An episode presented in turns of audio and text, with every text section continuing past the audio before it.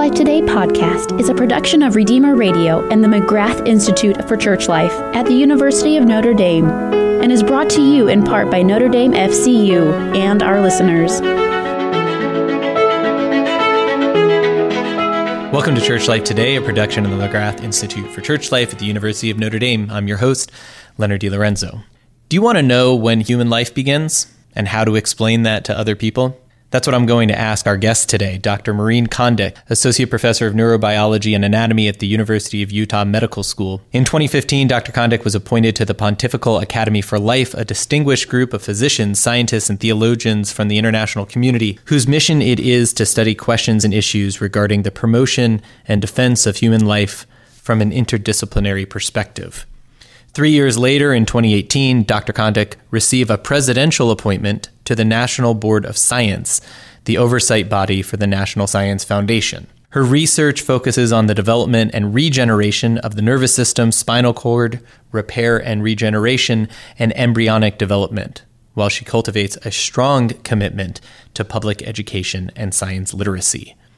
In June 2019, she delivered the St. Albert Award Lecture at the annual convention of the Society of Catholic Scientists. Welcome to the show. I'm thrilled to be here. As I mentioned in the intro, you're quite committed to improving public education and science literacy, one of your great interests. So I'd like to begin with a question that brings together well, on the one hand, your own research, and on the other hand, an issue of great public interest, but not necessarily of clear public knowledge. How about that? And it's this question, a broad question, a basic question, but an important question. When does human life begin? You know, this is a, as you say, a, a question that's extremely important for public policy, for research policy, uh, and one that has a surprisingly straightforward scientific answer, mm. despite the fact that many people will, will claim it's above their pay grade. Uh, we, we know a lot about early, early development, and to answer the question of when human life begins, we, we first need to answer the question of when, in the interaction of a sperm and an egg cell, we get a new kind of cell. So, so long as sperm and egg or the gametes persist, we can't possibly have a new human being. Mm-hmm. And we have really clear criteria for this in science. Um, throughout the scientific enterprise, people identify new cells by two simple criteria.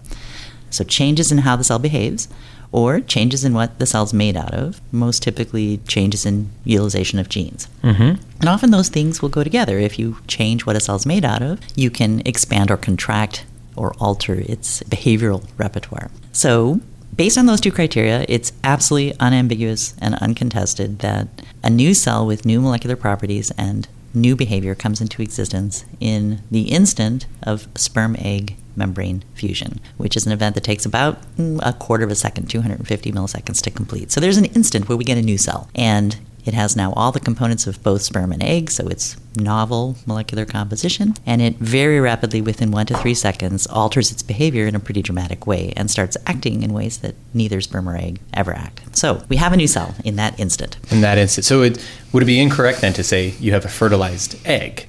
No, actually, that's a very, it's a commonly used term, but it's scientifically completely inaccurate. So an egg that has been fertilized is a new kind of cell hmm. that behaves in ways that are actually quite contradictory to the major functions of an egg cell and that are never seen in egg cells um, that have not been fused to a sperm. So we have we have a new cell, but the challenging question for the bigger policy mm-hmm. question is what kind of cell is it? Mm-hmm. Is it is a it human a cell, cell? Mm-hmm. or is it a human being? Right. Much less a human person, which is a separate question. Right.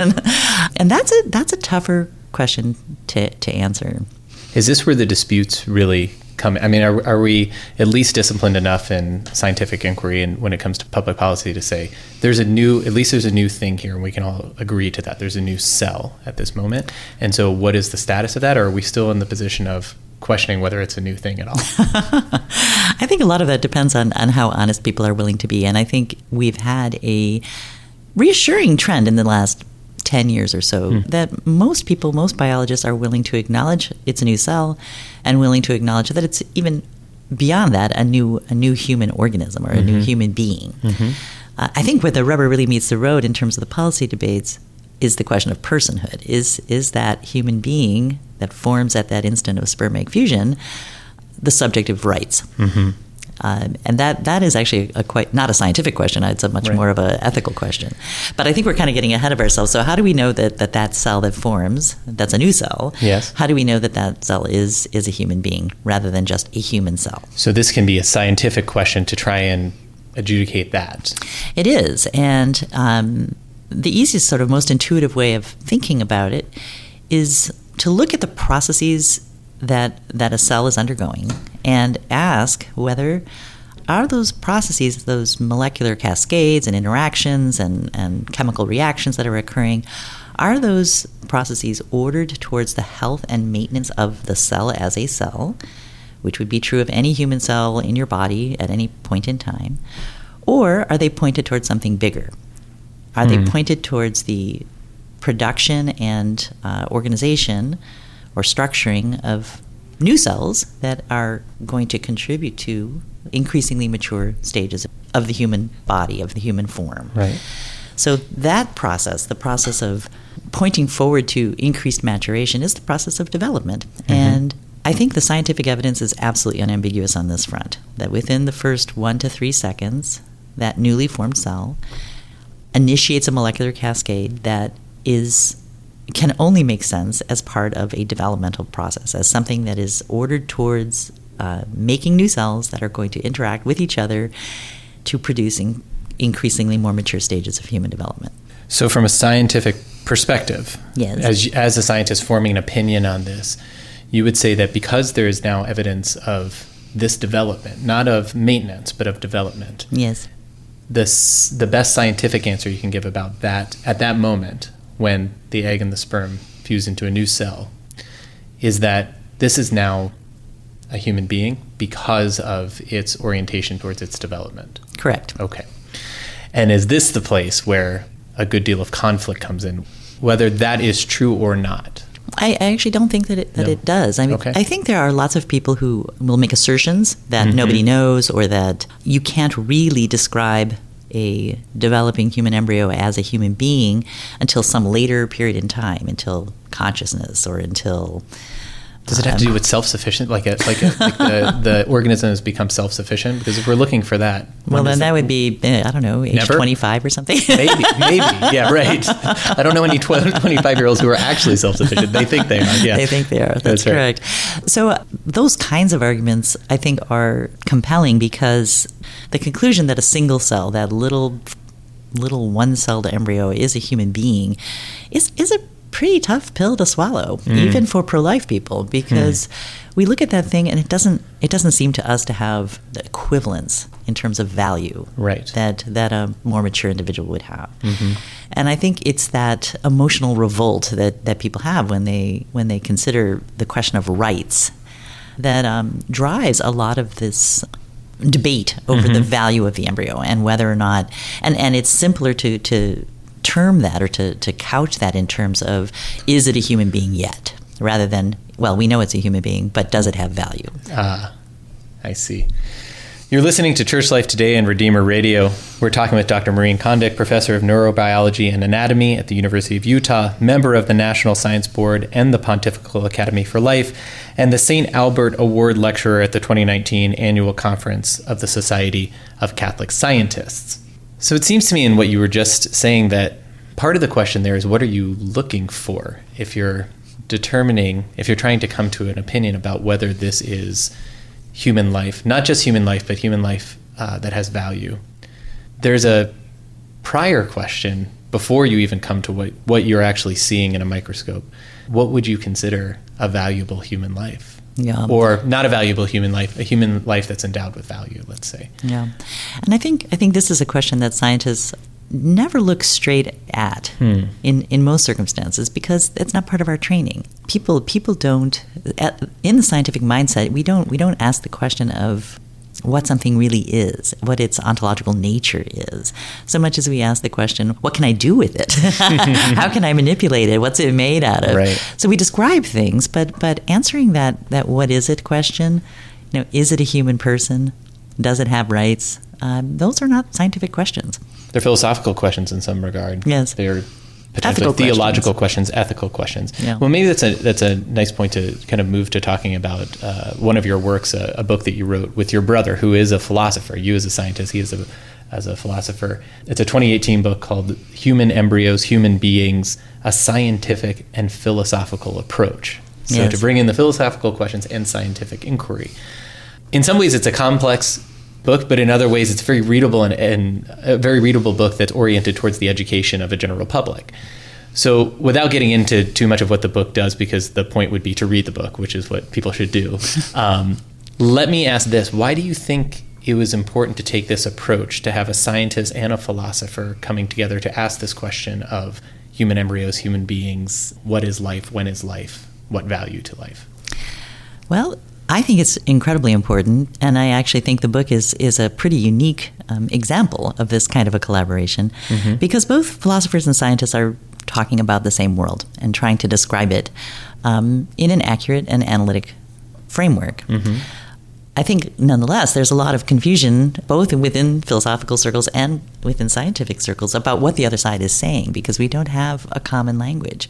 The hardest part of writing this book was probably the three years in advance where we worked out terminology Between siblings, no less. between right? siblings. Yes, it was. It was. We used to joke and call it the Rosetta Stone of you know scientific to, to philosophical language, and it took me years to figure out that when my brother says the word matter, he's talking about something very very different than what, what I understood matter to be. um, so we did that though, and I think we came to we mutually educated each other, and came to a common way of thinking about and talking about both the, the philosophical insights and the philosophical arguments, as well as the insights that came from science and the arguments that were based on science. And um, surprisingly, both sides were warranting a lot of criticism for for the kinds of arguments that were put forward, either because of scientific naivete or inaccuracies, or alternatively because of sloppy and inconsistent philosophical understandings of, of what they were talking about.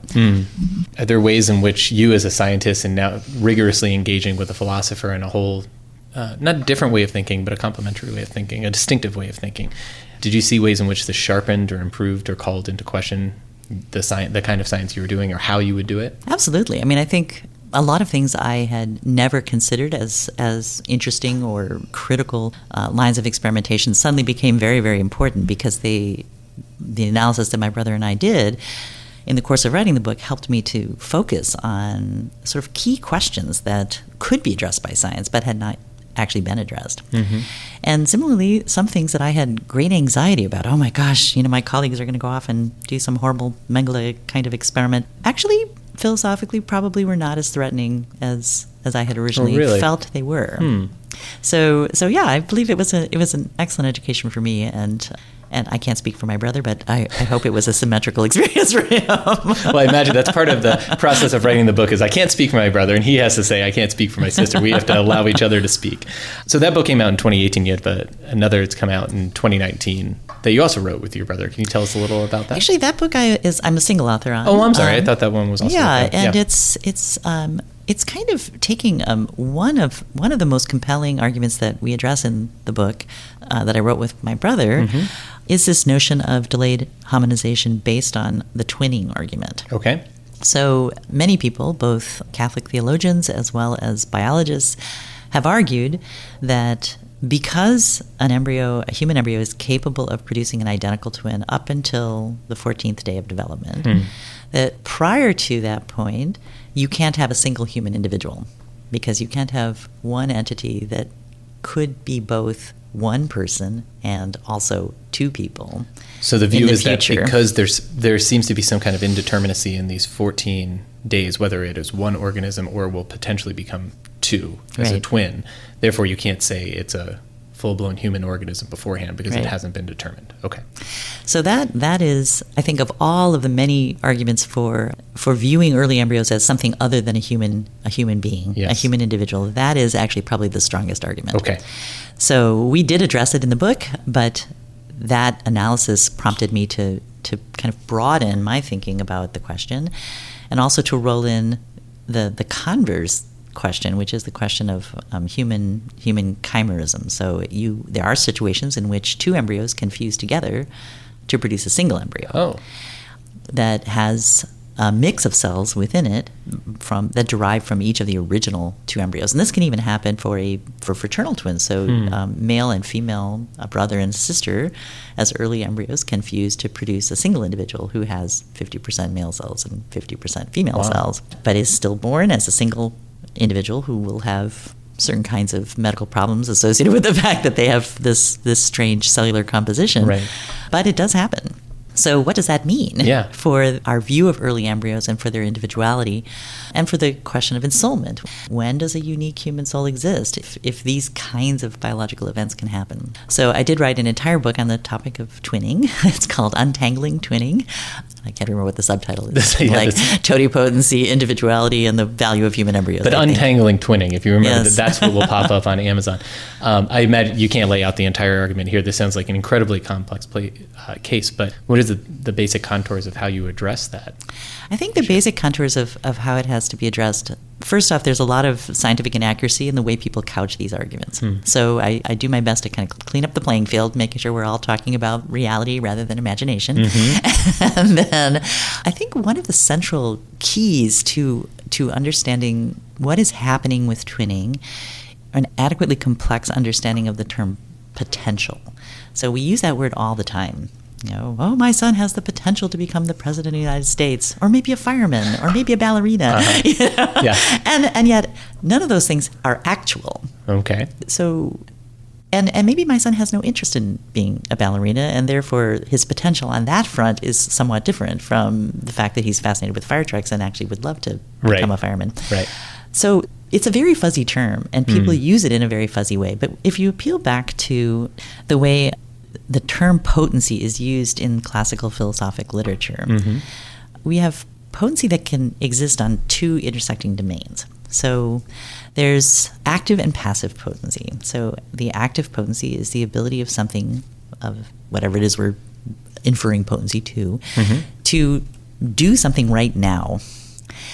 Passive potency is the ability that exists currently in that thing to be acted upon by hmm. by something else in a specific way. So I have the active potency to speech even if I'm silent. Mm-hmm.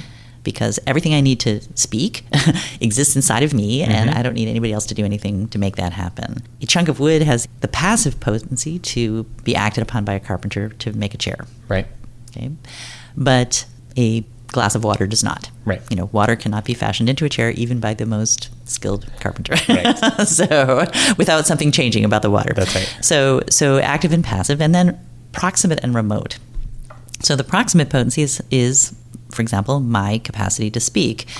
And it can either be active or passive, right? So we can have the passive proximate potency of a piece of wood to be acted upon by a carpenter, and the active proximate potency of me to speak even if I'm silent. Right. Remote potency is something that exists either actively or passively, but something has to happen first. So if I look at a little seedling, you know, that's three days old of an oak tree, um, it has the potency to be acted upon by a carpenter, but it's both remote and passive. Ah. So it has to grow up 1st Uh-huh, to to make a wood and bark Mhm. and have, you know, not just a little bendy Yes. green shoot. Right. In order for its passive potency to be expressed. And if I look at a baby who hasn't learned how to speak yet, Mm-hmm. he has a remote but active potency Yes. to speech because something has to happen first. He has to learn, acquire Right. language before he can speak. But everything he needs to do that, unless he's he has a medical problem of some sort, is is intrinsic to him. Okay, so let's take all of that, active and passive, remote and proximate, and go back to the embryo. An embryo is an embryo because it's exhibiting an active proximate potency to development. Mhm. That's what makes it a human being. Right. So, intrinsic to itself, it doesn't need anything to happen. It doesn't need any information from the outside. It has everything other than nutrition and Mhm. oxygen and Mhm. things that all living things need. A sufficiently supportive environment, but it has everything internal to it right now to be a single human individual. That's what makes it a single human individual. If twinning happens, it's revealing a active but remote potency of a part of the embryo to become a whole intact embryo. So if an intervening event occurs, the splitting of that embryo, each of the two halves now is liberated to express what is only a remote potency Mm-hmm. to be independent humans themselves. I see. So, so at no point in time are there two humans kind of coexisting inside because Secretly. Secretly, you just yeah, it's haven't like observed, two yeah. souls Right, waiting, you know, right, waiting to right. come out.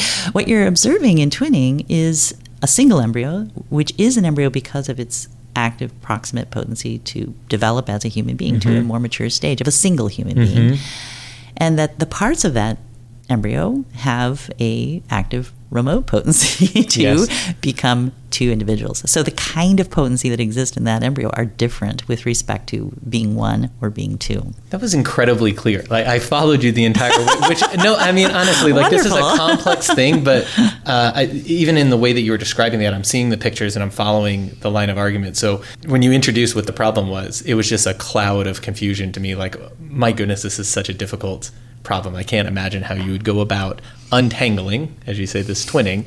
But just listening to it, it's done. And I can only imagine in reading it how much clearer it would be. Still. Well, thank So- you. I hope it's I hope it's helpful because I, hope- think this is really a, a, a very compelling argument for many, many, many people. Mm-hmm. I mean, you know, it was originally introduced by uh, Grobstein, uh, Clifford Grobstein, in in uh, the 1980s in support of IVF, Mm-hmm. um, saying we.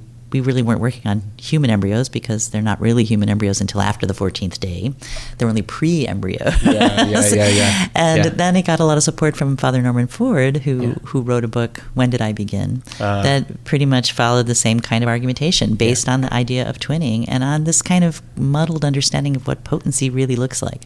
and it moves from these sort of theories into hardened belief into uh, Everybody knows. everybody knows into policy and all that stuff.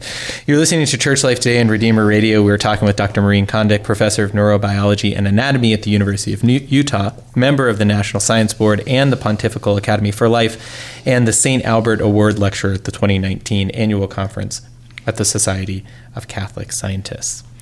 Well, just in what you've shared with us uh, in terms of seeing this sort of complexity, but it also sounds like beauty of the development of a human embryo, and that really, you know, the development of a human being over the course of a lifetime. I wonder, as a scientist, how has your appreciation of human life changed through your years and years of research, of study? Hmm. Well, I, I have to say, I have had a long standing fascination and love for the embryo. It's been something hmm. I entered into studying very, very early in my academic career and have kept up with ever since. Honestly, my scientific understanding didn't alter my view of humans so much as my experience of actually becoming a mother. Um, I almost had too much information during pregnancy. I was aware of every conceivable thing that could go wrong, and At every at every precise day, precise right? day, yeah, and and that experience really um, brought into reality what I had been studying academically for so long, Hmm.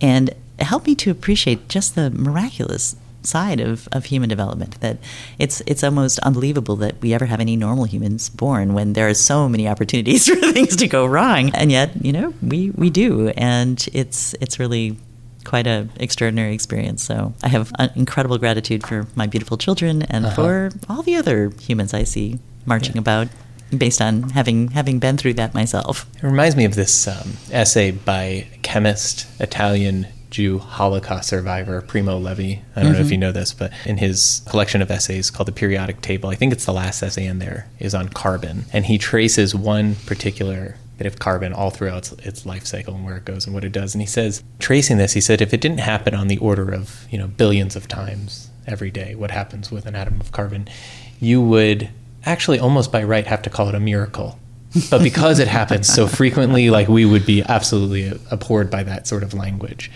i'm reminding of that as what you're saying in the development of any human embryo into any human being. We lose the fascination with it because it seems to happen so often. And then from one side you hear it's happening far too often we're Right. overpopulated. But I love what you're talking about in terms it wasn't the science, it was your experience of a mother and then thinking about all of the development that's happening and how can you but if you pay attention to the one individual life, call it anything but a miracle that all of this happens. Yeah, it is. It's really quite extraordinary. And I think this is one of the things that we lose as scientists because we have so much power to manipulate, to take apart, to, to focus on some minute element of development and, and understand it in painful, excruciating detail. Right. you, you do lose the wonder because, because there's a false sense of, of control. Yeah. You know that, that we, we because we understand something, therefore it isn't actually as miraculous as it is. But it's it's the uh, accumulation of, of so many improbable events that have to be in place and consistently there in order for everything to play out as it should. That yeah. is is really quite miraculous. Well, we're coming to the end of our time. This really terrific conversation. I just want to. I wonder if I can ask you just at the end. You know, many people like myself who aren't trained scientists and who we often feel intimidated by having enough scientific knowledge to have a well-formed opinion about something, especially when it comes to policy, or even if we have a conviction, to be able to defend that conviction with scientists or scientific research, because it seems like we're always coming up against somebody who knows more science than we do, and we're in a defensive position about holding a claim. Yeah. For people like me, what would you say are maybe the, the first step in becoming more scientifically literate, to developing confidence and competence? Mm-hmm. It's a tough question because it's uh, the body of scientific knowledge is so huge, the vocabulary is so intimidating. Yeah. It's changing constantly, and as you say, there's always somebody who can throw language at you that leaves you confused and perplexed, and right. you don't even know what to respond. Right. right? Yeah. But I think it's it's very perhaps making an analogy to engineering uh, is helpful. So if you were on a county board trying to determine whether or not a bridge should be put across a creek at a particular place. Mm-hmm. Of course, you would hire experts who are going to do all the structural analysis and the soil analysis and, and all of the technical details. How much of that do you really need to know? Mm. Honestly? Mm-hmm. Not that much. Not that much. because you can trust them. Yeah. But only only within their domain of competence. So you ask the engineer, can the bridge be built safely? And how much is it going to cost? and then you tell him to please sit down. Uh-huh. and we go to now the traffic engineers and the and the development planners and say, all right, well, what's your is view right of how yeah. is this the right place to put yeah. a bridge? What do the commuting patterns look like? And blah blah blah. This will be the impact for the surrounding communities, right. which isn't their even their uh, domain to answer whether you right. should make that impact. So so it. then we have we have the urban mm-hmm. planners and we get their answer about their best assessment of of impact and everything else and then we have them sit down. and then we go to the budgeting people. Yeah. And what does our tax revenue look like? Yeah. And if we build this bridge, are we going to be able to pull in, you know, more yeah. more tax income? What's your best? Br-? And we have them sit down. And now you, you as the member of the board, have the information you need, and you have it at the level you need it. And yes, you know, you don't have to know structural calculus in order to really understand what the engineer mm. just told you. Mm-hmm. And if he wants to intimidate you, he can pull out his integrals and differential mm-hmm. equations and, you know, all sorts of mechanical uh, considerations that are going to flummox you and, and go completely over your head. They yeah. would certainly go over my head. Yeah. But I don't need that information. For I need your to know responsibility. What my responsibility mm-hmm. is, right? Yeah. And not dig deeper than you need to dig. Yeah. Well, unfortunately, I think we're going to have people writing into the show asking if they can persuade you to run for public office now because your vision of how that all works is very persuasive. We've been talking to Dr. Maureen Condic of the University of Utah, professor of neurobiology and anatomy there. The two books that we mentioned of hers, one co authored with her brother. Human Embryos, Human Beings, a Scientific and Philosophical Approach, and her own book, single author, Untangling Twinning we talked about those two books throughout. So please look for those books. Dr. Condic, thank you for joining us today. Thank you for having me. And thanks to everyone out there for joining us on Church Life today.